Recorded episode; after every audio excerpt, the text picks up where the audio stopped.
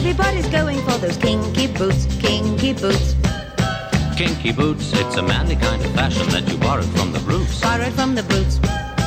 Kinky boots. Hello, everyone, and a very warm welcome to another edition of Kinky Boots. I'm Ken Moss. I'm Simon Exton. Tonight we are watching The Avengers Series 1, Episode 25 A Change of Bait. Or even listening to it. I only get to be pedantic about that twice more, so.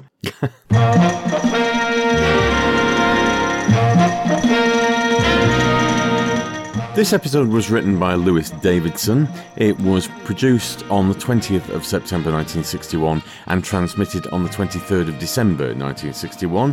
The episode, as with the vast majority from season 1, is lost. There is a video reconstruction on the Studio Canal series box set, and there's an audio reconstruction by Big Finish on the Lost Episodes Volume 4. A full camera script and scene breakdown does exist. That's from uh, Barbara Foster's private collection. There are 77 publicity stills and I think about 80 telesnaps. This was broadcast at 10 pm in the ABC Midlands, North Anglia, ATV, Southern, Tyne-Tees, Television Western Wales, Ulster, Westward, Border, and Grampian regions. The only one that didn't bother this time was Scottish Television. You bastards. Dr. Exton, do you have a synopsis for us? I do. And again, this is taken from Dave Rogers' marvellous book, The Ultimate Avengers. Lemuel Potts finds himself outwitted at every turn by Steed. When Potts attempts to defraud Keel's patient Archie Duncan, he finds himself pocketing the bill for Archie's cargo of rotten bananas. His other scheme to burn down an antique shop and claim the insurance money is again sabotaged by Steed, who extinguishes the flames. Even when placed under arrest for attempting to start uh, the fire a second time, Steed tricks the hapless Potts, this time into revealing the names of his accomplices. Start spreading it around, Charlie. Nice and easy. Way we want it. Give it an hour's fuse. By the time what with natural evaporation, the air in here will be thick with petrol fumes. Go like a ruddy bomb. Ah, in the trade, Charlie, we call it spontaneous combustion. Perhaps a bit more juice over there. Maybe around. This cupboard! Unlocked! Get that table! What? The table, get it, quick! Where's it in front of the door. Get a load more gear. You alright in there? What's going on? There's some geezer in there. Been taking our pictures. Go on? I bet he thinks they're hot stuff too. Give it an hour, mate. You'll find out how hot they are. Herb, you're not gonna. You don't think I'm just going to order prints, do you? Come on, get the cans. Let's scarp her. 2.15. An hour. That's what you've got, mate. Hey! Open the door! This was broadcast on the 23rd of December, and there was a memo actually from Leonard White, dated the 27th of July, and he noted that there would be two episodes broadcast on the 23rd and 30th of December. And in his memo, he suggested that they should give some recognition to Christmas. It's a little bit more whimsical than usual, very slightly, but it's not really a Christmas episode in any way. And uh, we've only got Dragonsfield left, so I don't know whether that's New Year in any way. But Whimsical. That's what we're calling it, is it? Whimsy, Okay. yes. Put a pin in that. We'll come back to it. Yes, burning people alive in a cupboard. There's also a civil service complaint by the Home Office about this episode because it was perceived that it might allow a member of the public to commit a reproducible crime.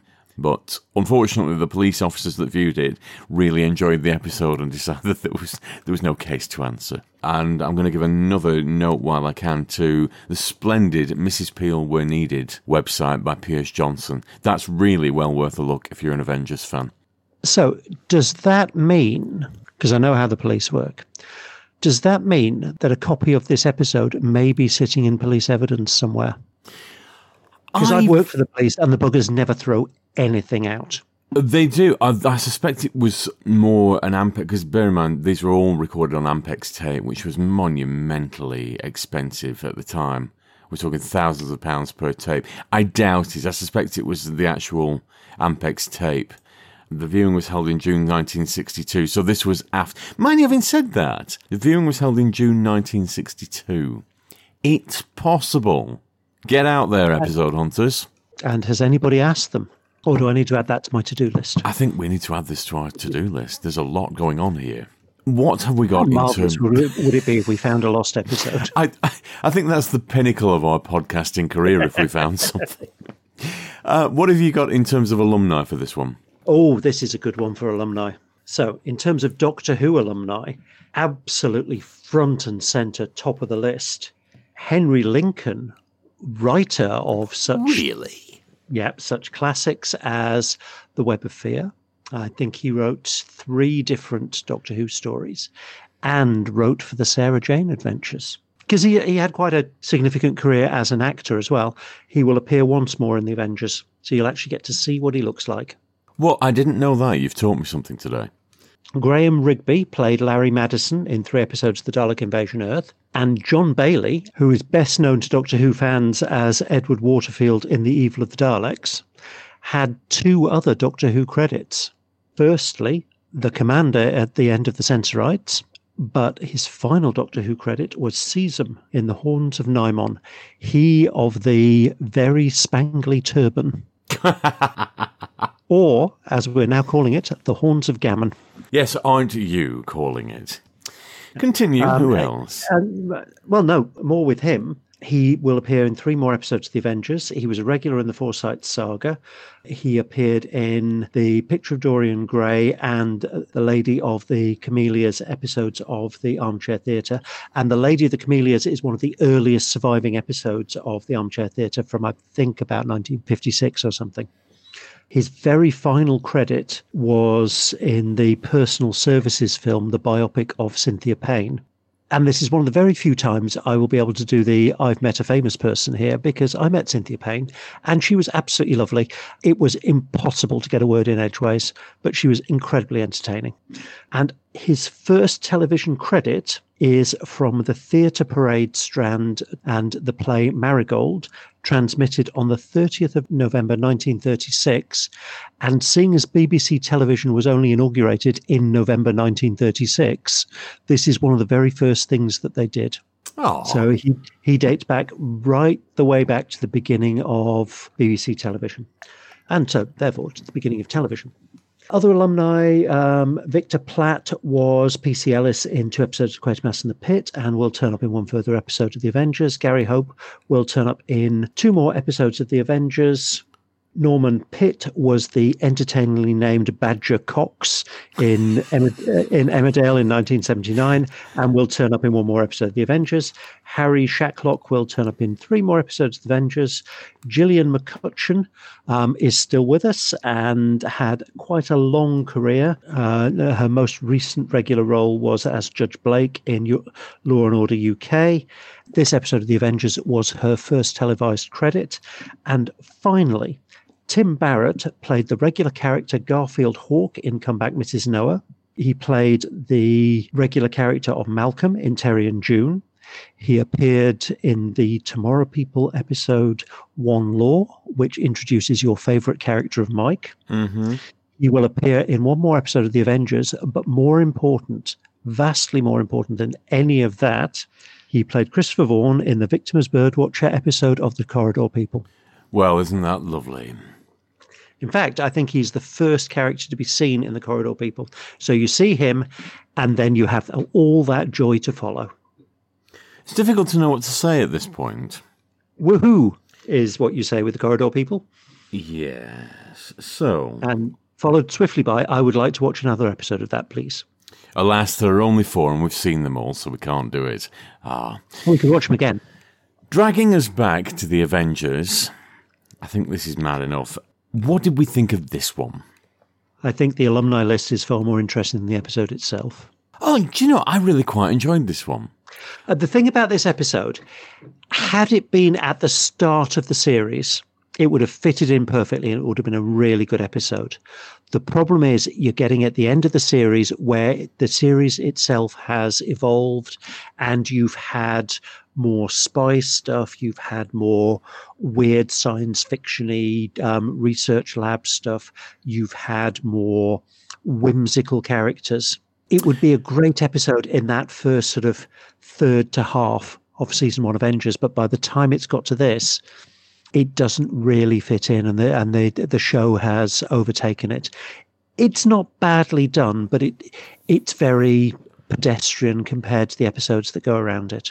I've got to agree with that. I'd never thought of it in those terms, but yeah, now that you've said that, yes, it would fit in sort of that first eight or nine episode run. Yeah, you dump this next to Ashes of Roses, it would fit perfectly. I mean, it, it would Eclipse vastly, Ashes of Roses. vastly more entertaining than Ashes of Roses. But it's that sort of fairly conventional crime. Dr. Keel falling into it by accident, Steed being there in the background, both of them being a bit crap. It's early season one, and it really stands out by the time we've got to this point at the end of season one because the series has overtaken that kind of format and is is becoming more quirky and entertaining, and this wasn't. It's also the last episode to feature Dr. Keel. There's no exit scene uh, as such, but he's not in Dragonsfield next week, and neither is Carol. So this is the last time we see either Keel And Carol's a bit of a lick and a spit on this one as well, isn't she? With the loudest knitting in the world. Oh, is that what that was supposed to be? I wasn't sure. Yeah. Thought he No. might have had a pet rattlesnake or something. Well, I couldn't quite get a handle on it, although you might be able to. We've never actually been told about Carol's home arrangements, but was she supposed to be living uh, in some sort of apartment block or tenement block or something? no, I assumed she was renting a spare room in a house. From somebody who just happened to need the Avengers. It's not the biggest crowbar in that they've had on the in this series, and it, it's really not the biggest crowbar in that they have in an awful lot of TV series. So we can we can forgive it that. Yes, yes, they they do all seem to be surrounded by people that desperately need their help and are involved in massive crimes. I must admit, my attention didn't waver on this one. You're right insofar as it's it's more of a straight A follows B crime drama rather than anything a little bit quirky or off the wall. It's well done for what it is, but what it is is an episode that should have been shown in the first half of the series. I agree. Yeah, now that you've said that, I do agree. The one thing that I will say is there was a lot of to and fro at the beginning of the episode with bananas and phone calls between characters. For about the first five or ten minutes, I've got to admit I didn't have a clue what they were all on about. And then it just sort of clicked into place when it all became clear that it was an insurance scam. But a lot of the dialogue, you were there were phone calls, understandable phone calls going on, but how they all fit together and what the the thrust of it was wasn't very clear. Or at least not to me. Um, So you've You seen this before, so you've got the benefit of, of foreknowledge, really. Or even listen to it before. Or even listen to it, yes. I must stop saying that.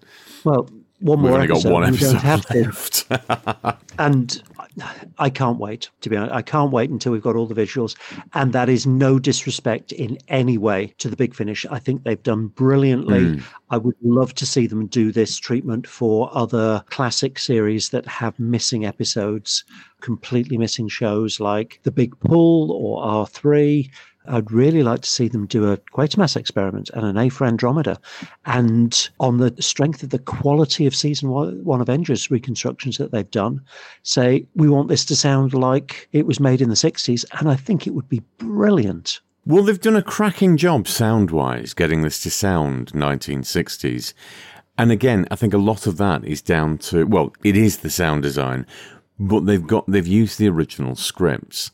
Now, you and I, were- on that note, we've both seen the 2005 Quatermass Experiment remake. It was the very first thing we did, or for the podcast. And I quite like it. it's all right, but it loses something in translation. It didn't feel quite as polished as the 1950s version.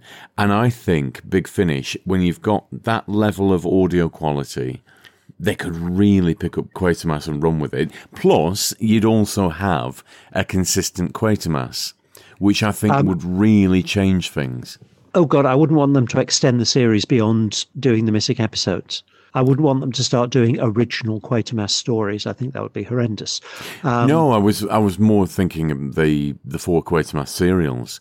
Then there's a you know there is a Yeah. And we get back to the what is the point of recreating something that that exists? I think do the first series serial that would be brilliant, and then leave it at that. You've always I'm said bit- this, but there's been plenty of stuff that's been adapted for radio that exists as visuals, and they sit nicely side by side. We are wandering off a little. I am just going to defend the modern 2005 redoing of the Quatermass experiment um, on two uh, two points, mainly based around the fact that this this was a live production. It was the first live production that the BBC had done for about 20 years. So none of the actors or technical staff involved in it were really used to doing live television.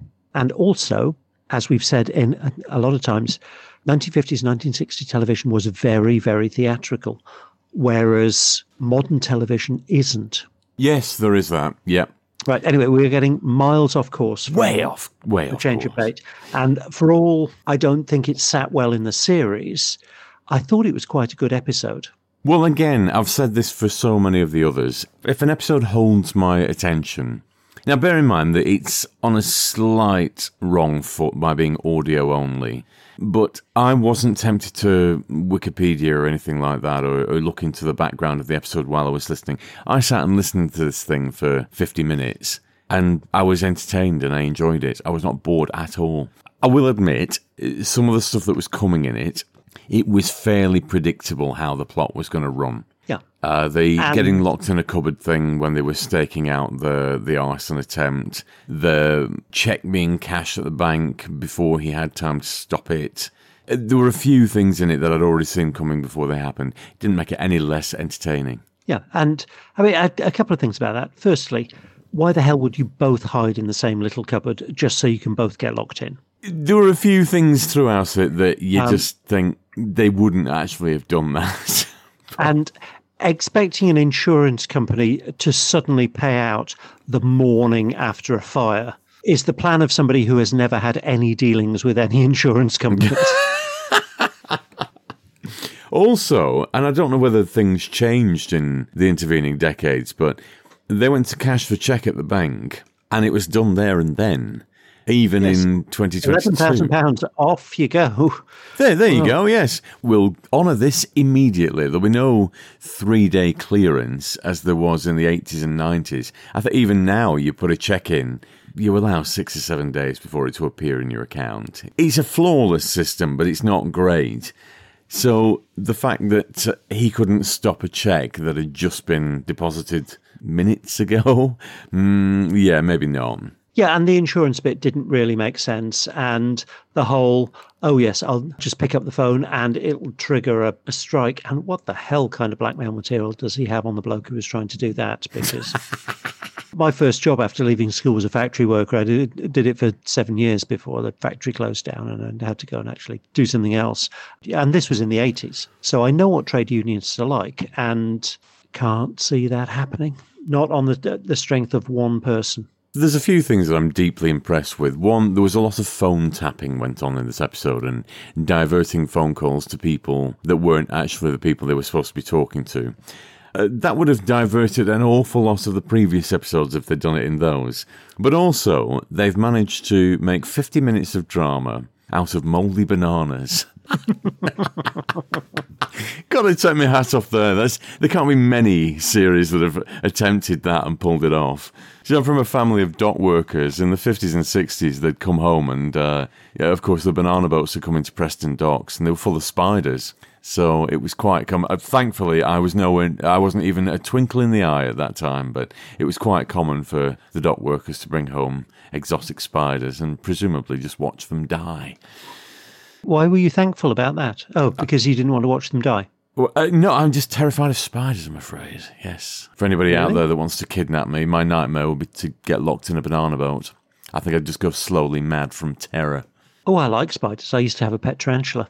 Apparently, they stink when they die and start to decompose. Well, mine exploded. That wasn't a natural reaction, and uh, it had died beforehand um, and was starting to froth at its limbs. They're really dull, and, and they don't really do very much, which is why I didn't notice it died for a while.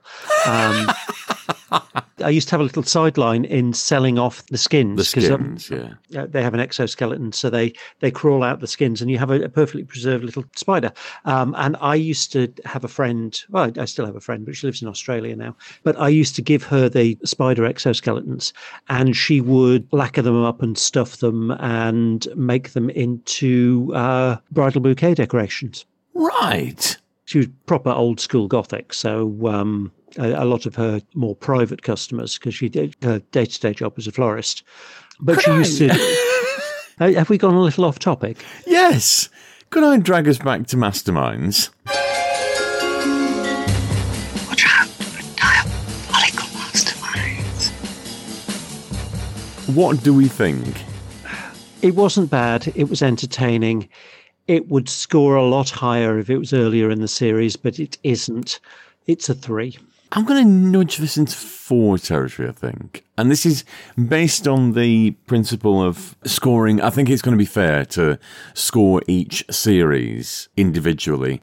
I suspect a lot of later ones in the run, there will be fours in their own right. Uh, having seen a few of the Avengers later in the series, they're very knockabout romps and they're a lot more lively than this. In the context of series one, I did quite enjoy this one. Surprisingly, I wasn't expecting to, but yeah, I'm going to give it four out of five. And on that note, it is with a heavy heart that I say that next week will be the last of series one. We are listening to episode 26, Dragonsfield. It's a steed only episode, and that will be the end of that. I know that you're quite keen to get to the visual ones, but I'm going to be sad to kiss goodbye to the audio only. I've enjoyed season one. Well, we're still going to do too many targets at one point, but Yeah. because it includes all of the major um, Avengers regulars, I think that we should do that as the very last episode. Until next time, boys and girls, thank you very much for listening. It's been our pleasure as always. We'll see you next week. Bye now. They'll be back. You can depend on it.